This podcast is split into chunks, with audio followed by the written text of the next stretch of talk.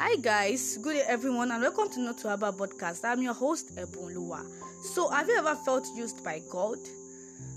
Let's talk about the concept of feeling used by God. Like, have you ever been in a position where you just feel like you deserve more than you are going through right now? Like, what's going on around me? What's happening?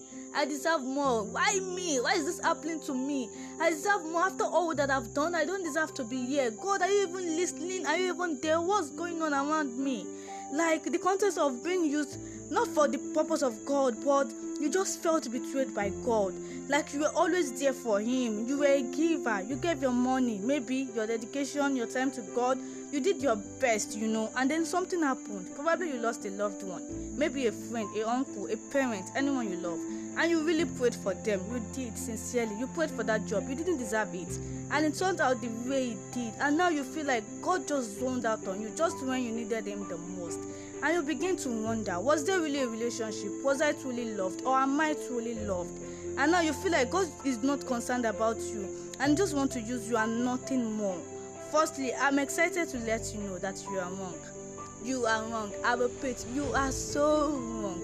And i'm not going to start with a pep talk about god knows best or there's a reason for everything or it happened for a purpose or sort of. I'm not trying to be a motivational speaker neither am i trying to be a preacher. All i'm trying to say is don't give up on god.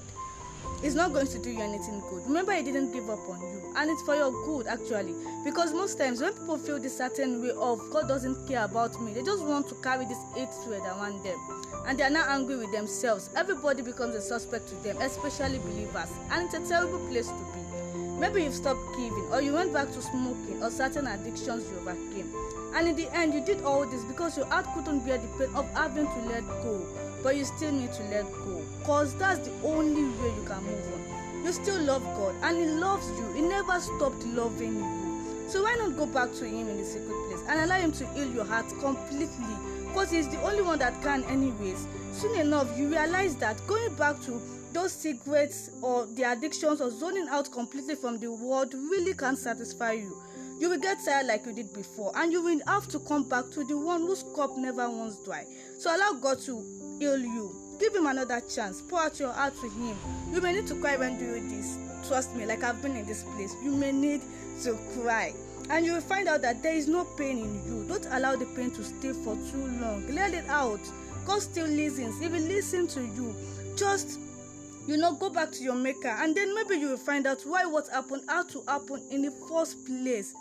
Most of us know that we should go back to the maker like you know that you should you just don't want to because you know if you do you will be fine and you don't want to be fine yet. Okay? So when will you be fine? Until the devil manipulates and sees the opportunity of your state of mind and he will use it against you. The enemy is only going to frustrate you and it will get worse cause now you will start seeing everything around you play out that god truly doesn't love you. And it's a lie. You will see everything start to play out like it doesn't have it doesn't want to have anything to do with you go tell it to the father. And in the scope of time you will realize that he is all you ever needed to rise again